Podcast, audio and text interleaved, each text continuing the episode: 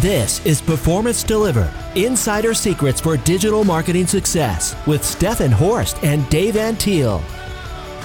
Welcome to the Performance Delivered Insider Secrets for Digital Marketing Success podcast, where we talk with marketing and agency executives and learn how they build successful businesses and their personal brand.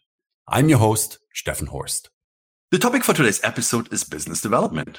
Here to speak with me is Amy Mierzwinski, who is the VP of Business Development at White 64 in White 64 Studios. Amy has over 15 years of marketing and brand management experience for a range of lifestyle, hospitality, and experimental clients. Leveraging her background in digital marketing and brand development, she works closely with clients to reinvigorate brands, building revenue and loyalty. Her client experience includes Accor, Hilton, Solidcore, and the Starwood Preferred Guest Loyalty Program. Amy, welcome to the show. Hey, thanks for having me. Now, Amy, before we dive deeper into business development and, and how to win new clients, tell listeners a little bit more about yourself. How did you get started uh, in your career and, and what brought you to White 64 and to your current position? Okay, uh, it's a little bit of a journey. So I guess I'll start uh, back at the beginning. Um, but I majored in advertising in college. I always knew I wanted to go into the advertising business. I just thought it was so creative and fun, and that, you know, just be thinking up cool random ideas all the time. I really didn't understand it at the time. Uh, you know, the level of effort that goes into those, you know, creative strategies. But uh, I took an internship actually a small boutique agency in London uh, coming out of college, and I just kind of fell in love with with travel and decided when I got back to the States that I was going to, you know, try to do something in like travel marketing and advertising um, to kind of put together my personal and professional paths. And I ended up at a hospitality marketing consultancy that later was acquired by a local advertising agency. And I really was doing just account management. I managed all of our uh, travel and hospitality accounts and uh, from there decided to get a, a master's in hospitality management. And after that i went and did client side for a hotel company doing marketing and public relations for two of their properties that were under renovation and figured out that I hate working on the client side. That's not where my skill set is. I'm an agency girl. That's where I want to be. That's my happy space.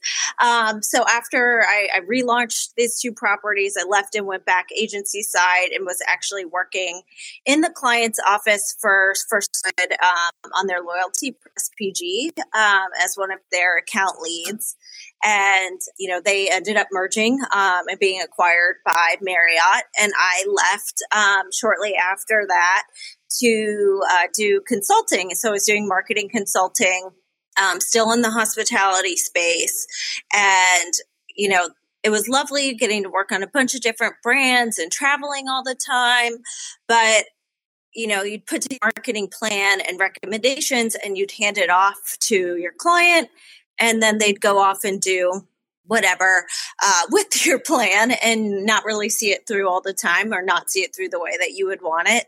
So I decided I wanted to leave and go back to the agency world, but I definitely kind of took pause and said, like, is this really what I want to do? Um, and if I do go back to the agency space, do I have to work in travel? Like, I've kind of put myself in this very sort of niche space, and um, I wasn't sure that that's where I wanted to stay. So I ended up at White 64 and I was started as an account director overseeing our line of business in, you know, travel and um, sort of what we call travel and leisure.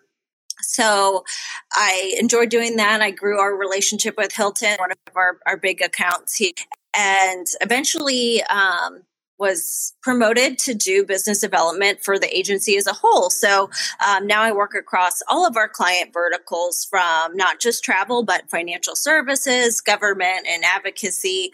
Um, those are sort of our core client verticals that we focus on for uh, business growth and uh, acquisition. Perfect. And that's how I ended up here. now, Amy, business development has two sides, right? It's about going after new clients and then it's also looking at the portfolio you already have of clients and looking at how can we strengthen relationships how can we grow relationships and then therefore also grow revenue from clients. Let's start off with the growing revenue from existing clients. How, how do you approach that? How do you uh, work across the clients that you already have uh, to identify which clients have opportunities to grow? Yeah, I mean, I think for us, it's almost sort of natural in the way that we do our business. A lot of clients will bring in on a project basis at first. Um, and we do that knowing that, you know, if we can get them for just one project, and really knock their socks off. We'll put in, you know, above and beyond the the like scoped level of effort to really wow them. And then from there, we know there's an opportunity for bigger, more lucrative opportunities down the line.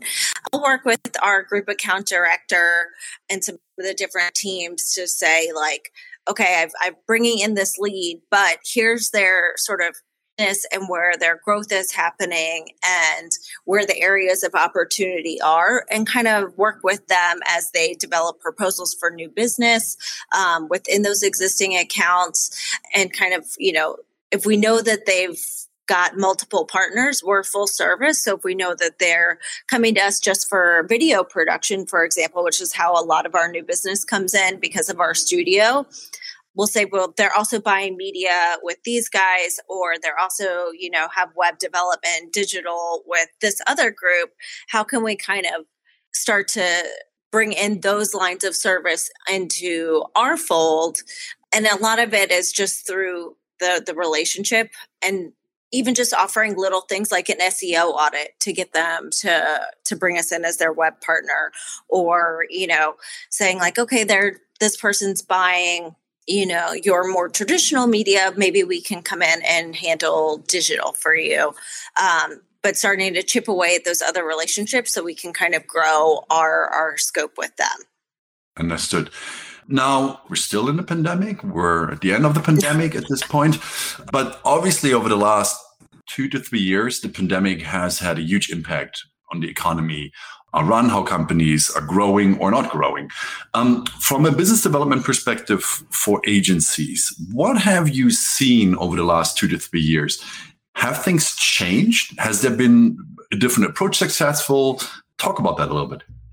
Yeah, I think even in the last year, we've seen a lot of change. You know, 20 for us in particular, 2021 was our best year ever. And I don't think that's novel to White 64. We've seen that in a lot of agencies. They just had a boom in 2020 with more pitches and more business leads coming in. Everybody had cash to burn coming out of the pandemic and wanted to spend it finally on, marketing and, and branding and, and video work and things of that nature. Um, so we were very lucky in that, you know, the floodgates were sort of open, especially towards the end of 2021 and even in the beginning of 2022. I was taking, you know, two to three biz- new business calls or like referrals from different clients or vendors almost every week. Um, now, a lot of those didn't pan out, but there were just so many people in the market looking for agency services. And that's really started to slow a little bit. Um, you know, one of our big prospects told me that they're holding off on the agency search until 23 and that they've started to kind of cut back on their marketing budgets due to fears of the recession. So I think some of this like inflation and recession talk is going to impact, you know, that sort of just almost organic leads that were coming through. And now we're going to have to be a little bit more aggressive and strategic in how we prospect. Now, you just mentioned that you got a good amount of referrals in um, over the last year, year and a half. Was that the only source for growth um, that you saw, or were there others? And was the pandemic really the only reason, or were there other reasons that kind of drove that? No, I think referrals for us as an agency have always been sort of our core lead generator and i don't think that's that's novel to white 64 i think you know from what i've seen in other agencies i've talked to most of their leads are coming through three different areas networking referrals and then you know just organic growth of existing clients. So you know referrals are such an important part because we're a relationship business and i think also with sort of pandemic trends, a lot of people have left their roles at certain organizations. A lot of marketing teams have had turnover and those people go to, you know, other companies. And if you've kept a strong relationship, if you've built that foundation with them, a lot of them will reach out and, and try to bring you into the fold and, and bring in a new agency into their, you know, new marketing department. So I think that's why we've had a lot of referral growth. And I think, you know, that's why the relationships are so important. But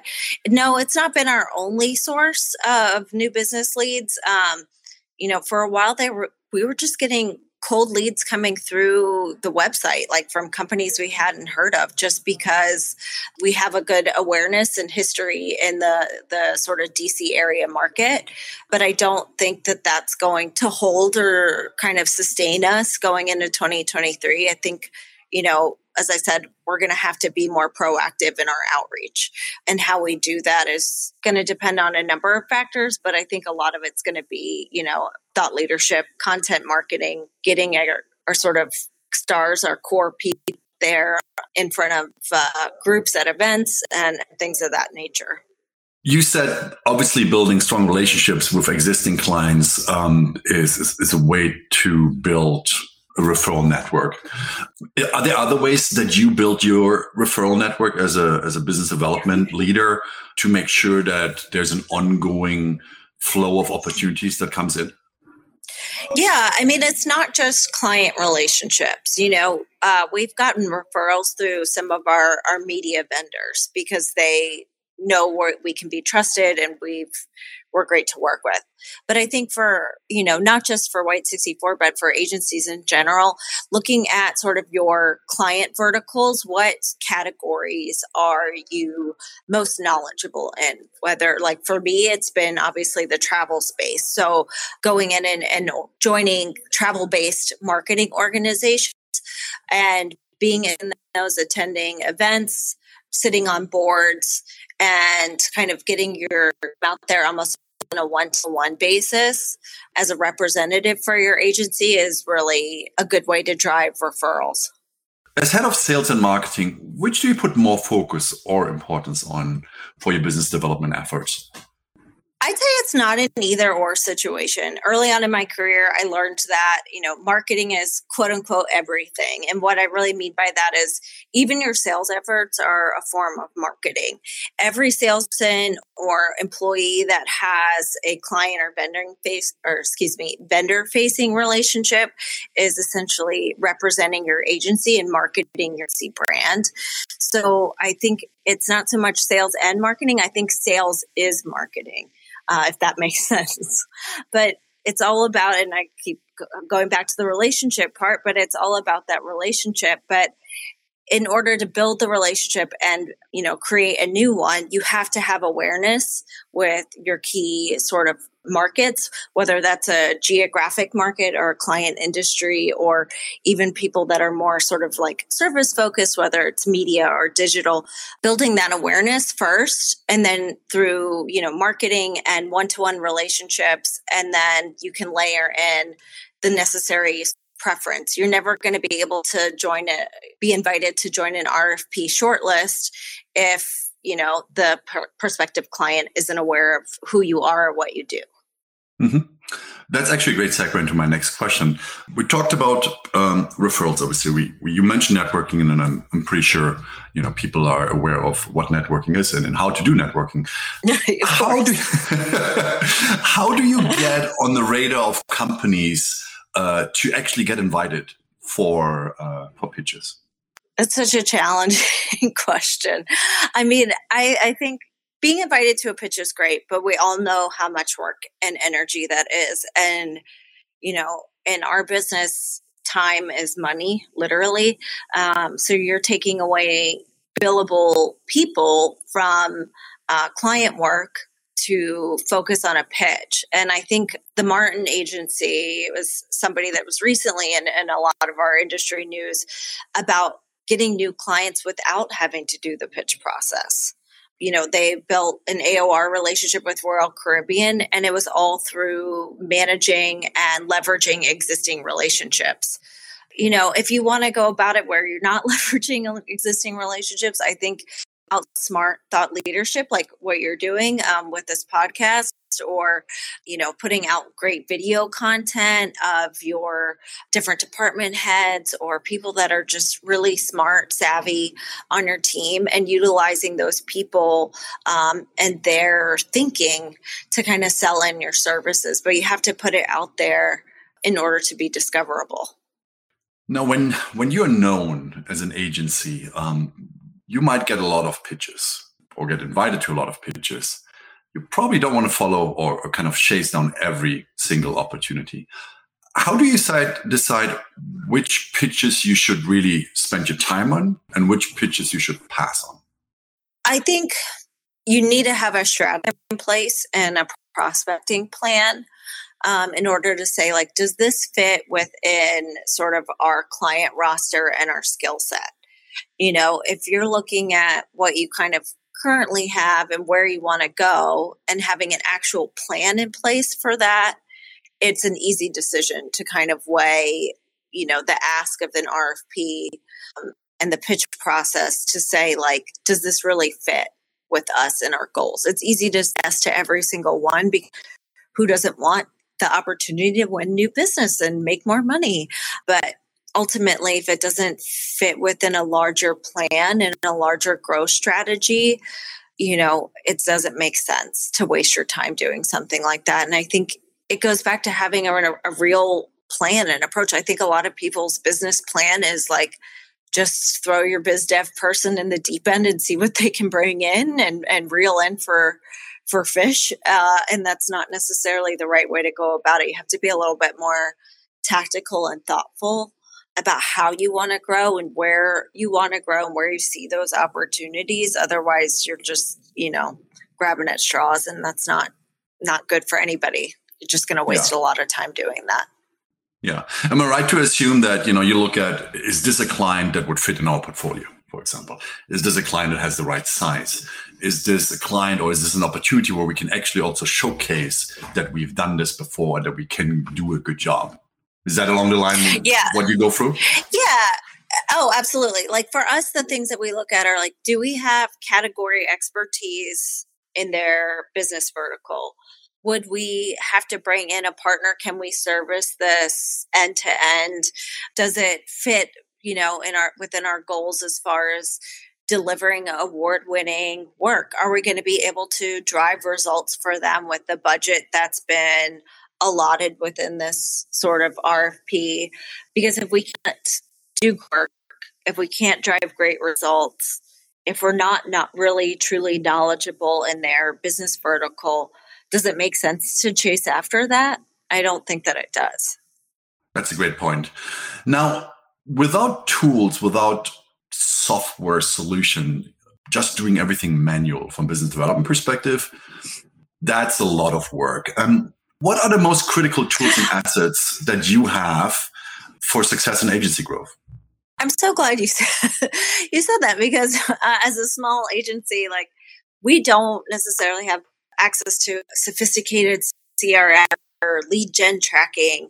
Um, so I have to be really scrappy in my efforts. I, you know, rely a lot on just simple things like Google Sheets for lead tracking and my touch points with them what the outcomes of those look like.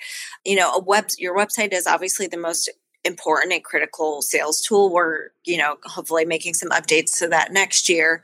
But for me, I think the biggest thing has been my team.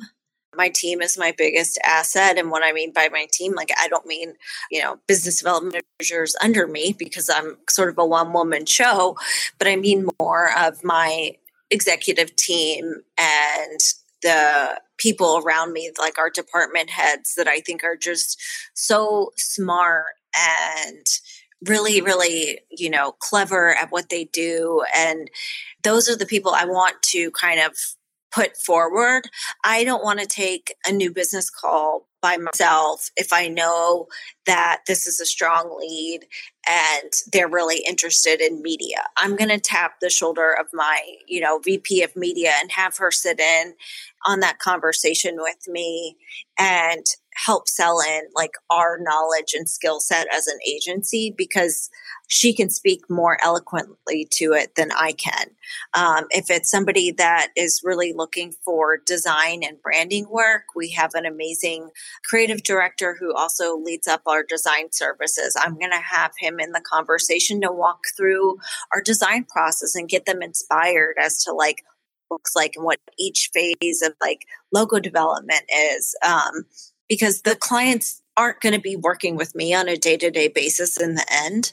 They're going to be working with an account team as well as the, the service leaders for each department. So it doesn't make sense for me to just have those conversations by myself. The, my greatest asset is the team that I have around me and knowing that they are, you know, category experts and utilizing their expertise and leveraging that to really kind of sell in what we can do is there are a lot of agencies out there and a lot of the agencies do the same thing. I mean if you look at a piece of paper at their websites you're like okay they do this. The next one does the same and the next one does the same how can an agency set themselves apart or differentiate themselves from the sea of, of, of sameness i think this goes back to you know you were with me um, at the Mirren conference, and I don't know if you sat in this session or not, but they played a video of this. One of the writers or editors from Adweek went into an agency and played a game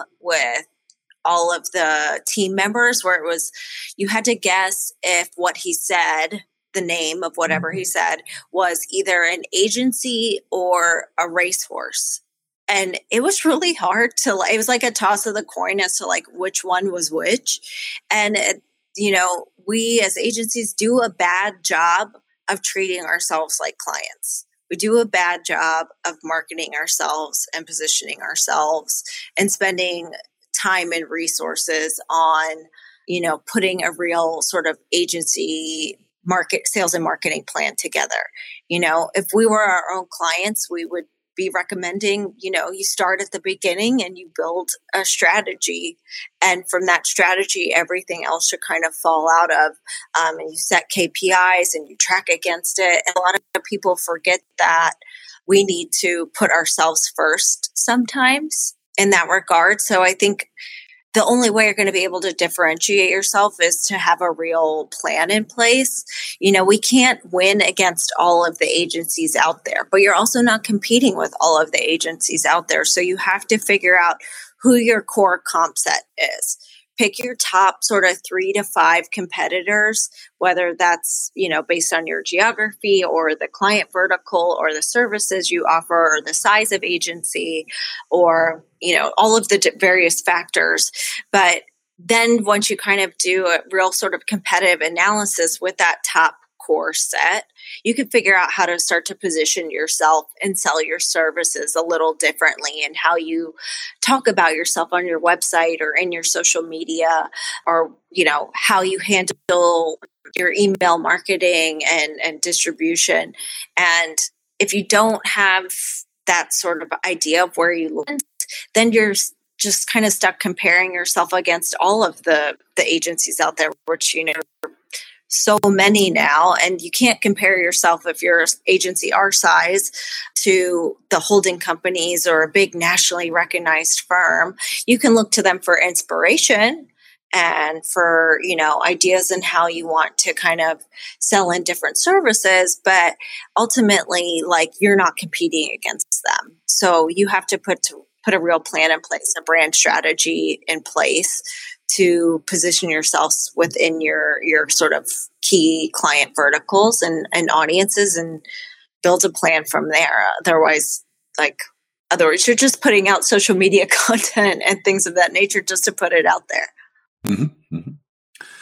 Now, a few minutes ago, you talked about that you are basically uh, a business de- business development department of one. Um, when you're one person, you got to choose your battles. You got to decide what to focus on and, and where do you see the most opportunities to grow, you know, the business. Um, so when you look at inbound versus outbound, which of that has delivered better results for you? And is there a reason potentially for why that is? I mean, I think with outbound, you're spinning your wheels a lot of times. I mean, I personally don't do a lot of cold emailing or LinkedIn messaging. I just think for what we're trying to sell and the business ask of, you know, somebody spending anywhere from, you know, a few hundred thousand dollars to millions of dollars they're not going to gamble on that and their reputation within their own organization simply because I sent them an email with a cool marketing stat that's relevant to them.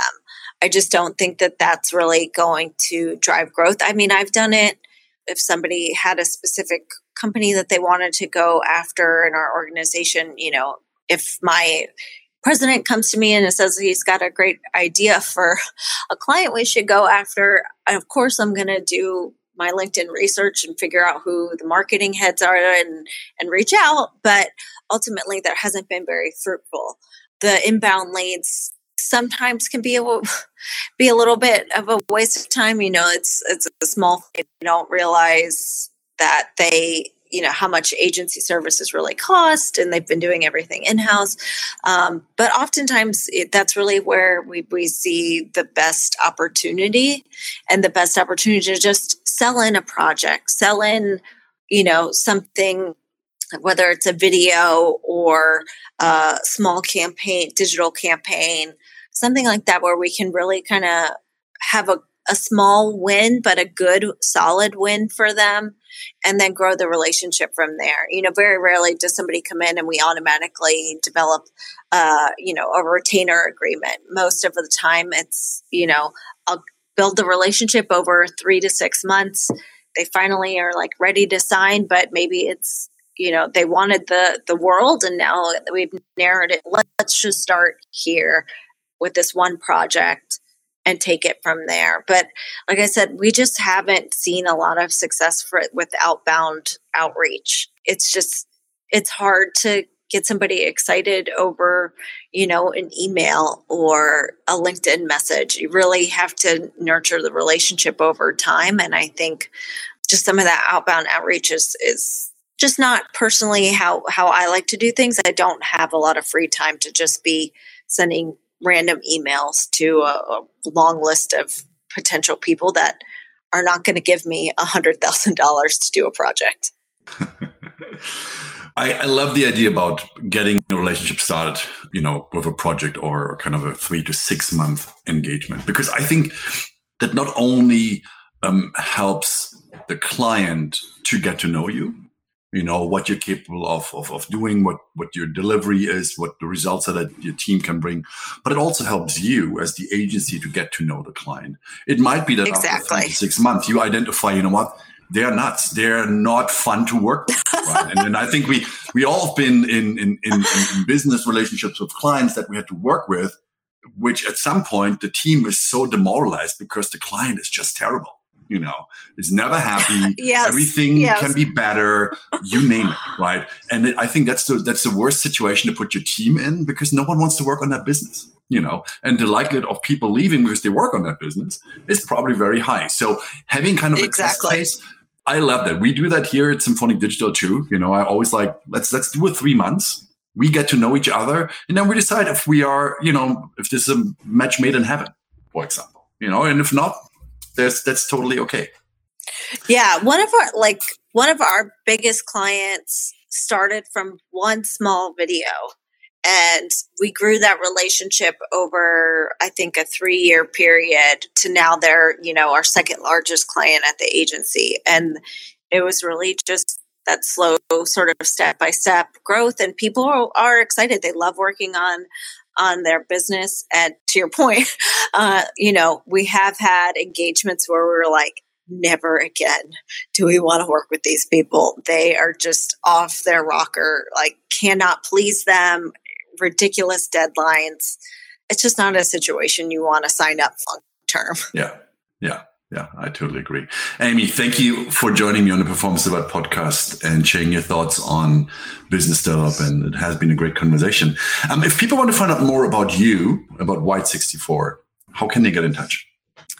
Sure, you can find me on uh, LinkedIn, uh, Amy Mierzwinski, or just go to white64.com and email the info box because that also comes to me. well, and we'll leave all that information in, in the show notes, obviously. Um, thanks everyone for listening. If you like the Performance Delivered podcast, please subscribe to us and leave us a review on iTunes or your favorite podcast application. If you want to find out more about Symphonic Digital, you can visit us at symphonicdigital.com or follow us on Twitter at symphonichq. Thanks again and see you next time. Performance Delivered is sponsored by Symphonic Digital. Discover audience focused and data driven digital marketing solutions for small and medium businesses at symphonicdigital.com.